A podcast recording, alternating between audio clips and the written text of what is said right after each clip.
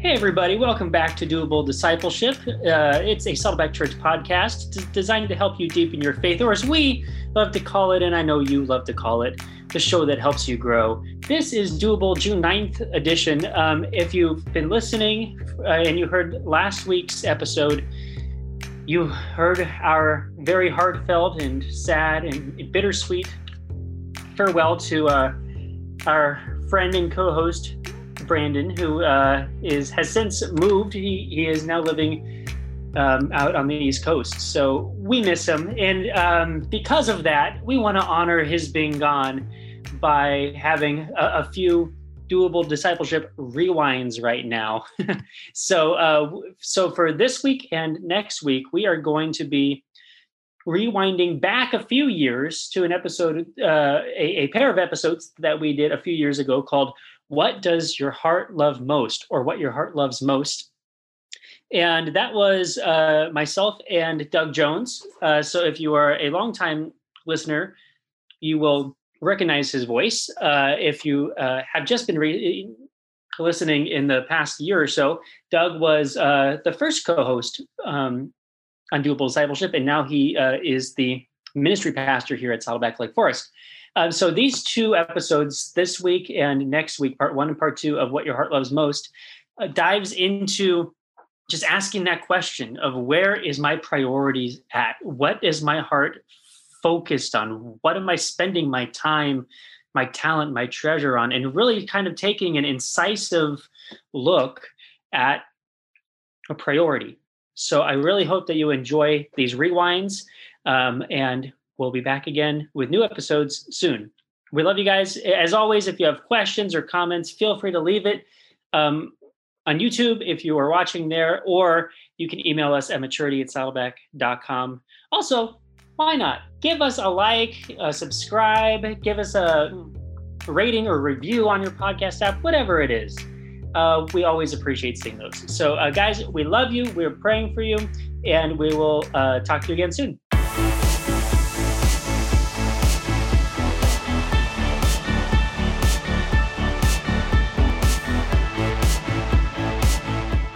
Welcome welcome back to another episode of Doable Discipleship, brought to you by the Spiritual Growth Team at Saddleback Church. It is I, Doug Jones, and across from me, the strapping lad. And it is I, Jason Wieland. Yes. This is a Saddleback Church podcast designed to help you deepen your friendship with God, or we like to call it the show that helps you understand what your heart truly loves.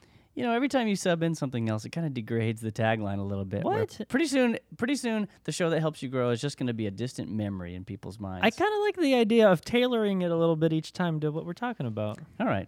Just as long as everyone knows, it's also the show that helps you grow. Okay. Fine. We're kicking off a two-part series today. I'm saying that on faith because I think we have a good amount of material here that's going to take two episodes to cover. All right. Let's begin talking about our topic for the day, the theme. We're talking about what your heart loves most. We're starting with really just a basic question. What does your heart really love? We're going to develop this idea of the heart and why it's so important as things go on, but this question seems at face value to be a really easy one. What does your heart love most? No big deal. But beware, because questions that sound really easy are often very, very tricky, in fact. Most of us think we know ourselves pretty well. We think we have like insider knowledge of our own inner life, and so we think we pretty much have ourselves figured out. But then we go off and do things or say things that don't make sense, even to us. And you're probably familiar with the feeling of doing or saying something and walking away going, why did I do that? Or why did I say that? Or where did that come from? You know, why am I feeling so angry, or why am I thinking this way? Why do these persistent thoughts keep coming into my mind, or why do I feel so lost, or whatever the case may be? You probably know how frustrating it is to feel misunderstood, like people don't get you, they don't understand where you're coming from. But today I want to ask the question, and we're going to be kind of discovering as we go through this episode today, do you even understand yourself? Do you even know yourself as well as you think you do? The reality is most of us, even those of us who've lived a long time, never really get to the bottom of our own hearts where we can learn the truth about who we really are and who we're becoming. And Jesus taught us that the only way for us to be free, truly free, is to know the truth. He said that in John 8:32, that you'll know the truth and the truth will set you free. So today we're going to just kind of take a deep breath. It's going to be this week and next week, these two Tuesdays, so split in half. We're going to just kind of dive in, and we're going to just sort of examine your heart a little bit. And our hope is that you might learn a little bit something new about yourself and something new about the kingdom of heaven as well. Yeah, so we're going to be talking a lot about the heart, so it makes sense for us to start off talking about, well, what your heart actually is, according to the Bible. So this is going to be a Cardiology 101 right here. Mm-hmm.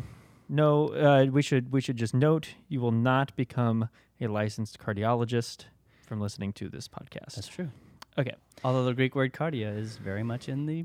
It is. Passage we're looking at. Anyway, yes. Onward. The human heart, according to the Bible. So, when the authors of the Bible talk about the heart, they are really trying to get at three main things. The first thing is the heart is the center of human physical and spiritual life. At the physical level, every tissue in your body, literally every part of your body, is connected to your heart and supported by that constant beating. If your heart is beating, then you are living. Like, you know, the thing, it's a good sign. Things are working. If it is not, that's a bad sign. Again, this is Cardiology 101. I think this is what they teach in medical. I think so. Probably in the same vein as this. Heartbeat good. No heartbeat, not so good. Now, modern people tend to think of the brain as the most important organ, and that's because there is so much that happens through your brain, but your heart is actually connected to the rest of your body even more extensively than your brain is. There are even parts of your body with no nerve endings that are still connected to the heart by blood vessels. You need to have blood pumping to all areas of your body. Yeah, even things that can't feel and send signals to your brain. Exactly. Still get blood. Just because that part of your elbow, otherwise known as the weenus... I would never say that on the show again, please. Isn't that what it's called? Yeah, that's what I heard in middle school. Yeah, has no nerve endings because, you know, you can't get hurt. You can pinch it as hard as you want. Yeah. There's still blood thrown through there. Well, let me, I'm saying. You know what I learned actually when I was researching this stuff the other day? That's not what this part is called? Nope, did not spend any time on weenus research. We are going to get so many comments on it. Anyway, I actually learned your heart has about 40,000 neurons attached to it. Your brain actually, your heart actually has its own, to say it has a brain is a little bit too extreme, but it actually has its own cluster of neurons. Your heart actually does certain rudimentary thinking all by itself. That's why even if you're a person who's been declared brain dead, your heart can actually keep beating for hours or even days as long as there's still oxygen in your blood. So your heart is an independent thing, and it really is. It really is one of the centers of human physical life. Yeah.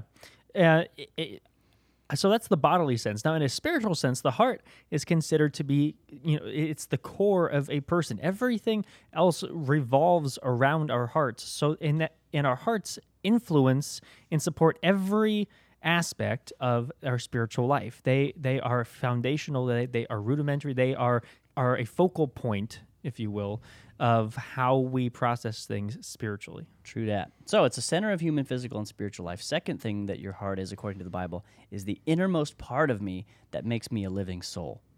So in a sense, your heart is not just something that you have, but it's who you are. It's your heart that contains that spark of life and spirituality that makes you a lot more than just flesh and blood. God has put something inside you, a piece of his own life and nature that makes you indescribably special to him, that in a very real sense you are made in his image, you're made to resemble him, and this similarity or this likeness is shown deep inside your heart. That makes you something that is extremely special to, or someone who's extremely special to God. You're not a mere animal, you're not mere flesh and blood, you're something much more than that, which you instinctively know. The way you live your life instinctively shows that you get that. You're not just an animal, you're a living soul. And that's one of the ways that you resemble your Creator. Yeah. And third, then, is the heart is the source of my thoughts, my desires, my will, and my loves, my passions. Your heart is the foundation that your mind, your emotions, and your personality are based on. And your heart is involved in literally, absolutely every single, positively everything thing that you do. Mm-hmm. It's literally involved in everything. It goes with you into every relationship, every interaction, every temptation, every win, every loss, every moment of your life, your heart is included in that. You bring with you into these things that of what is going on in your heart. And in fact, it says in Proverbs that the heart controls the direction of your life. So if the heart is something that is so involved, it is so integral to who you are and the makeup of how you live, how you interact with other, with your thoughts and your passions and will and everything like that, you cannot afford to ignore or neglect your heart. It is something that you may even consider to be kind of passé, is like, oh, okay, the heart, yeah, okay, like, you know, sure, you know, the heart's become almost cliche to talk about the heart this way, but it is so true, and so that's what we need to spend this time over this course of the conversation focusing on. We've got to get the basic idea of what your heart is. You need to understand that. And now that we've talked about these 3 points, we're ready to look at our key scripture for the day. Jesus is going to teach us something important here about our hearts, and something, honestly, it might be something that you may have missed in the past, even if you've ever read this before. Yeah, we're going to discover something that I missed for years and years and years, actually up until just a couple of years ago where my eyes were really finally open to this. We're looking at Matthew chapter 6, verses 19 through 21 as our key scripture for the day, or for these couple of episodes. And Jesus is speaking to a pretty good-sized crowd. This is actually a part of Jesus' famous Sermon on the Mount. Sermon on the Mount goes from Matthew chapter 5 through 7.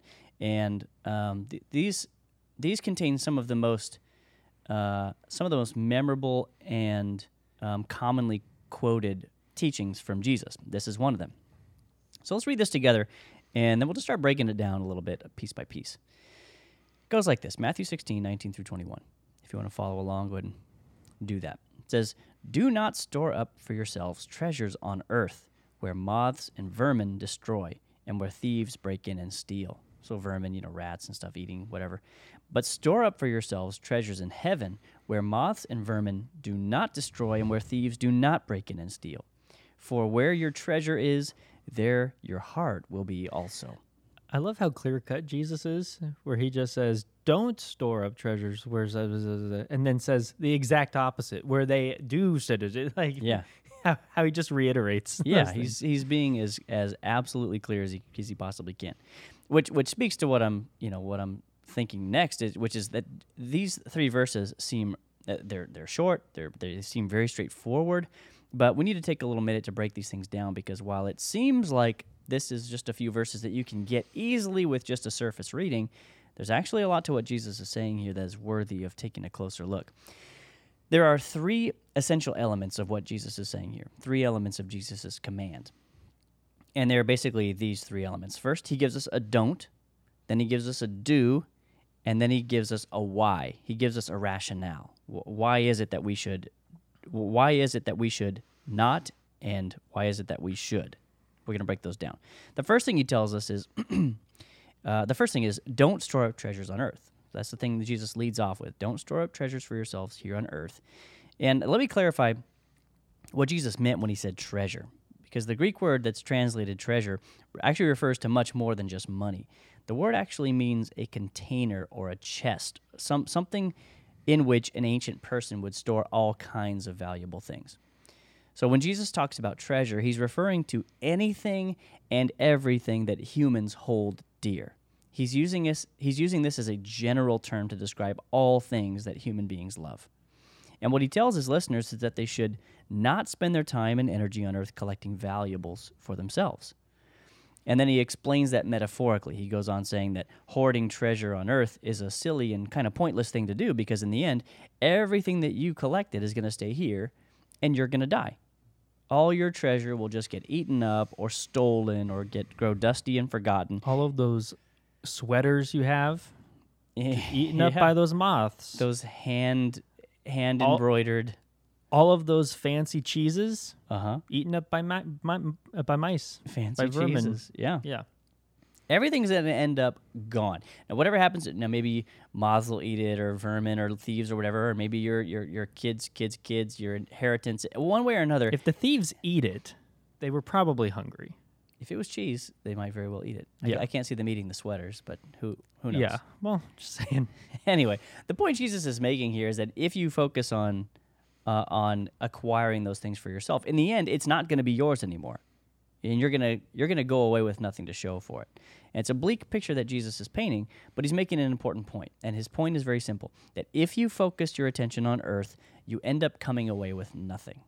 Yeah, so that brings us to then, okay, the do. So Jesus says, don't do this, but he usually has a next step in that, and that's something to do instead. And in this case, it's do store up treasures in heaven. Now, this is where Jesus brings up his ultimate favorite topic.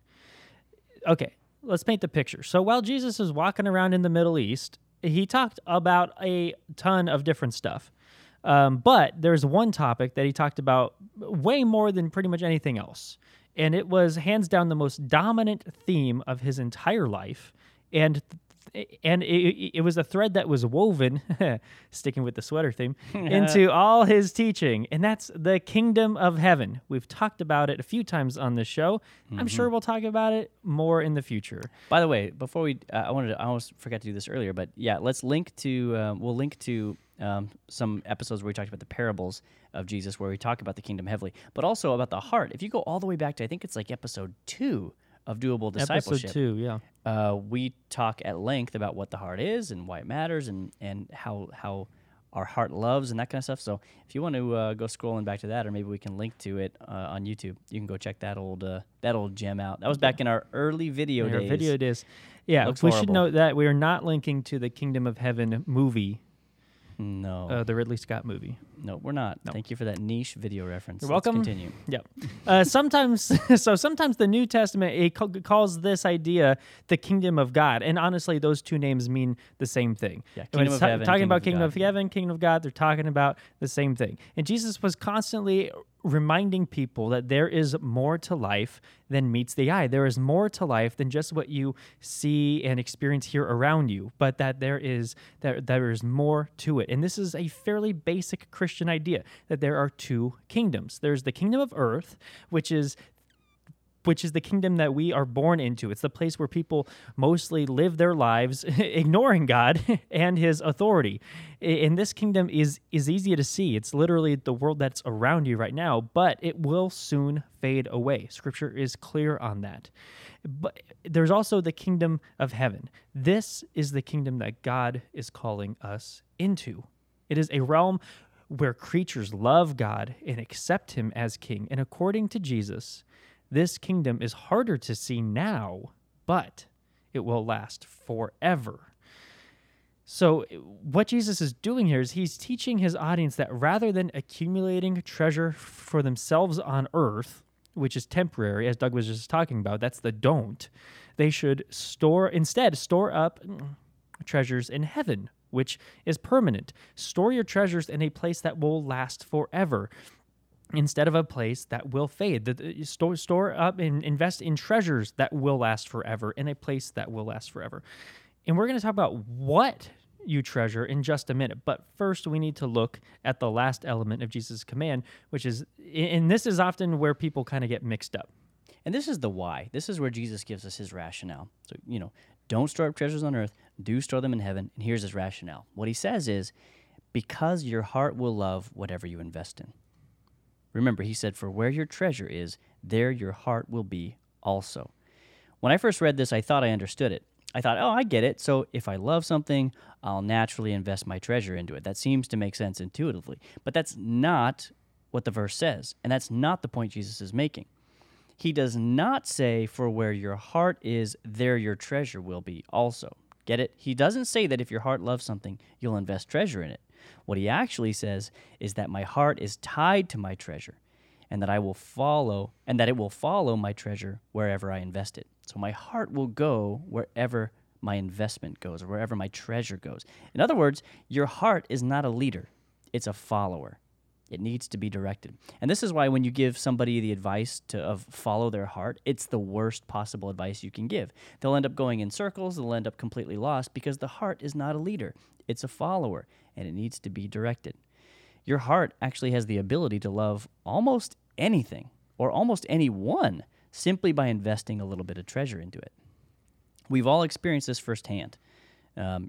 Just think, have you ever worked hard on something that ended up getting lost or broken, for example? You ever just pour some time into something that ended up getting ruined? A few weeks ago, my little girl Amelia made a beautiful little popsicle stick sculpture. It was colorful and very pretty, and she was very, very proud of it, and we were too. We were so proud of it, we thought, it was a little abstract, of course, because it's the work of a 6-year-old, but we were proud of what she did, so we took it and we put it on the end table, next to our couch so that it could be admired by the whole family.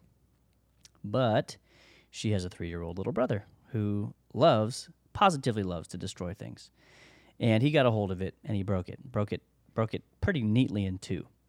And when it happened, Emmy was absolutely crushed.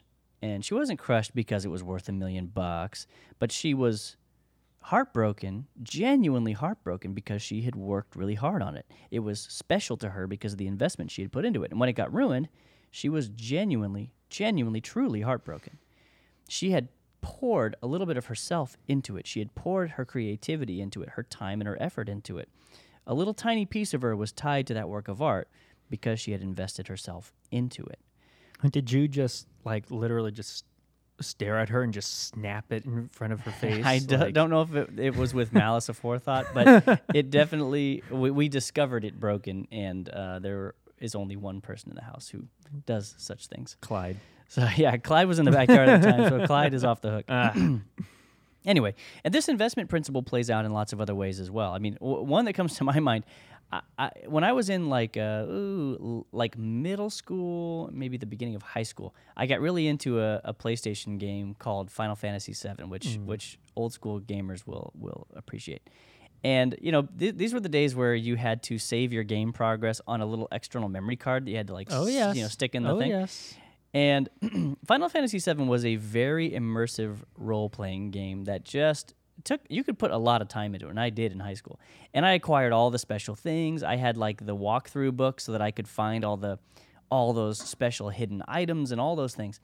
And even now, 18 years later, I still am very careful about what happens to that little memory card. Of course. Because if that thing gets lost or if that thing gets broken, my gold chocobo is gone, all my great materia are gone, all the powerful weapons, all the progress on each character, all that stuff is gone. I'm nerding out now, I get it.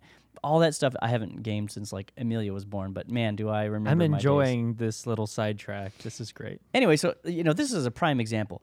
Our heart can love something so trivial as a PlayStation 1 memory card just because we have made an investment. It took me countless hours to acquire all that stuff. It took a lot of time, and to lose that stuff would be a heartbreak even now, almost 20 years later. It sounds like a lot of treasure stored up on this earth. It really is. It really is.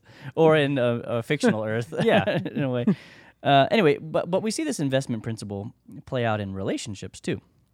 Last year, my grandparents celebrated their 60th wedding anniversary, which is a tremendous accomplishment.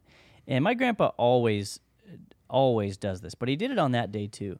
He looked at my grandma and said, I love that woman more today than I did when I married her 60 years ago. And, he says that kind of thing about her all the time. He said it for years. He just adjusts the number, whatever the anniversary is or whatever the length of time is. But, when older people say that kind of stuff, they aren't saying it just to be adorable. They aren't saying it just to be cute. They actually mean it. They truly mean it in their heart and soul because they've walked through every season of life together. They've enjoyed blissful happiness, and they've been through terrible, terrible pain as well. They've had to experience the pain of losing friends and losing their parents and going through health crisis after health crisis, heart attack, cancer, all kinds of stuff, sickness in children, all kinds of terrible things. And they've also raised babies together and seen those babies grow up and have their own babies. And now they get to enjoy their great grandbabies, the generation that we're now having. And they get to experience and have got to experience for all these years so many highs and so many lows, but they did it all together. And that that common effort adds up to one massive, massive investment. So after 60 years, their hearts are bonded together in a way that's deeper than words can ever possibly express. According to Jesus, if you want your heart to truly love something, you must invest in it. Now, recapping what he said. First, don't store up treasures on earth. Store up treasures in heaven instead. Why? Because your heart will love whatever you invest in. The bottom line is if you want your heart to love God most of all, then you've got to learn to store your treasure in His kingdom. I wanted to add to that, but before when you were talking about how the heart isn't the leader, the heart's the follower, and how that can be true, you know, towards different things or towards people, like that's where it makes sense when Jesus said, you know, when He tells us to love our enemies. Yeah. It's not just, you know, a lot of people like what do you mean? I don't have love for, but I have to have these warm feelings. Yeah, but that's not. But Jesus says it, so it's true. And the truth in that is, it goes back to what you were saying, that the heart is a follower. So when you make the choice and the decision to love on that person, if it's enemy or whatever, then your heart will follow suit. Yeah, that's why Jesus says, pray for those who persecute you, because it will literally change the disposition of your heart toward that person. And that's a powerful, powerful thing. Yes. So now let's talk about treasure. Now, when the word treasure comes up, most of us think of money. But again, Jesus is talking about much more than that. This is where you're going to be doing a little personal reflection. This is exercise time. Mm-hmm. So if you're driving, pull over. We've got an exercise for you. Or you might just want to pause the episode and, you know, get somewhere where you can grab a piece of paper or something. Yeah, you might want to come back to this later and finish it off. Just actually do come back, though. If you're at home and you're cooking, just put it on simmer. Yeah, simmer it down. We got this going for you. Okay. Simmer it down. There are 4 things that we all treasure. So we're going to be talking about these. Jesus teaches about all 4 of these in Matthew 6. So feel free to go back and explore that chapter later in your quiet time. It's a great chapter. Now, the vast majority of what we do on a daily basis is motivated by a desire for these 4 things, that we treasure. And these motivators may look a little different for each of us, but in one way or another, we all want them. It's true. So when you have a moment, here's the exercise. I want you to draw a horizontal line on a sheet of paper as if you're creating an axis. Leave a couple of inches above the line, because you'll need that space in just a minute. So underneath that line, though, you were going to write 4 words side by side. So just go from left to right, just forward. Make a line. Boom, like you're just writing a line. And we're going to use this little diagram for a little self-reflection in just a moment. Did you want to say something else, or shall I go on? No, it is your turn. I shall continue then. The first word you're going to write down is the word pleasure. Pleasure. This word is so filled with connotations. This is one of the most basic and powerful human desires, the desire for pleasure. And basically all it comes down to is that I want to feel good. It's the desire to feel good, and it's a drive that plays out in all sorts of different ways in day-to-day life. This is why people get addicted to substances. They want to feel good. This is why people look at porn. They want to feel good. If you've ever done something as simple as adjusting the thermostat because you were a little bit too hot or a little bit too cold, you are a lover of pleasure. You would rather feel good than feel bad. If you've ever procrastinated on a project for work or school so that you could binge watch a show, congratulations. You like pleasure. If you're like me, I've made cinnamon rolls after midnight on multiple occasions just because I got a craving in the middle of the night. Like I'll have a tube of those, you know, those Pillsbury. You pop the tube and you pop them in the oven for a few minutes. And I want to wake up to the smell of crackling bacon. So sue me. Is that so much to ask? Yeah, I am not at all claiming to be like an advanced person when it comes to this. The desire for pleasure is built into human nature, and we're going to come back to this in just a minute. It's not an evil. A desire for pleasure is not an evil thing, but it's something that we all share. We see it in little ways, we see it in big ways, but you love pleasure. Yeah, so that's your first word on that chart that we're making. Yep, pleasure. The second word then is esteem. Esteem. Not the word steam, esteem. Not you got so mad that esteem came out of your ears. Yeah, exactly. Yeah. So in this idea that we all want others to like and respect us. We are social creatures, and we instinctively seek the admiration of other people because we want to be accepted in the group. We want to be liked. We want to be acknowledged or recognized, and that desire affects a ton of our behavior, because even though many times we don't realize we are often doing it, it can still affect how we handle ourselves. Yeah. It's in the way that you carry yourself, the way that you dress, the way that you speak. It's in a million other little, just subtle things that we do that often we don't even notice, but it's there. It's in the recesses of our mind. In fact, so no matter where you are or what you're doing, it's probably something that you don't even realize is happening. Maybe you are on your way to work and you're thinking about a presentation that you have to give and making sure that you are dressed the best, that your hair is parted just right, or just making sure that you have dotted every I or crossed every T. A lot of these things that we focus our attention on so much come from this idea of our esteem or wanting to appear the best that we can so that others will like us. And honestly, it's something that I think about too. It's something I think about every time before we do an episode of the show. It's the reason why I told Doug I don't want to be on video anymore. I don't want to have that focus anymore of how am I looked.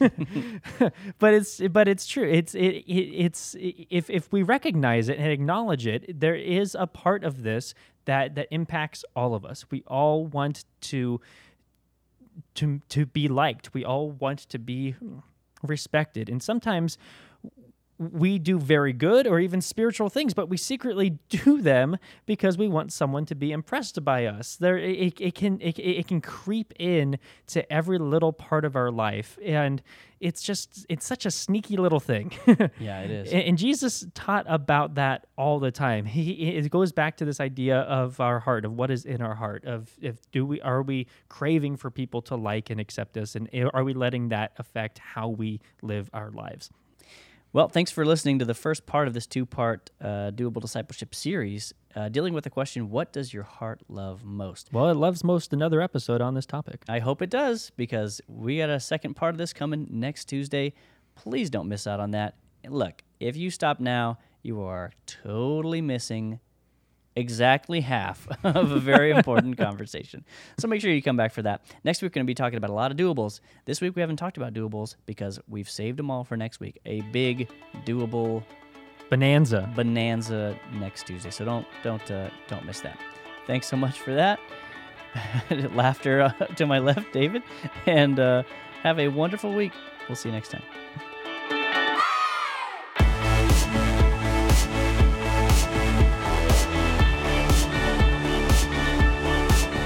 If you enjoyed this episode, consider giving us a rating or a review on iTunes. If you do, you'll help other people find us in the future. You can also listen to these episodes on YouTube. Subscribe to the Saddleback Church YouTube channel for these conversations, plus lots of video content. And if you're already listening to us on YouTube, subscribe to the Doable Discipleship podcast on Apple Podcasts or your favorite app, so you can listen in the car or wherever else you go. Don't forget to visit saddleback.com/doable to check out all our previous episodes. And go to saddleback.com/grow to find spiritual growth resources and view a calendar of upcoming events. Lastly, you can always get in touch with us by emailing maturity@saddleback.com.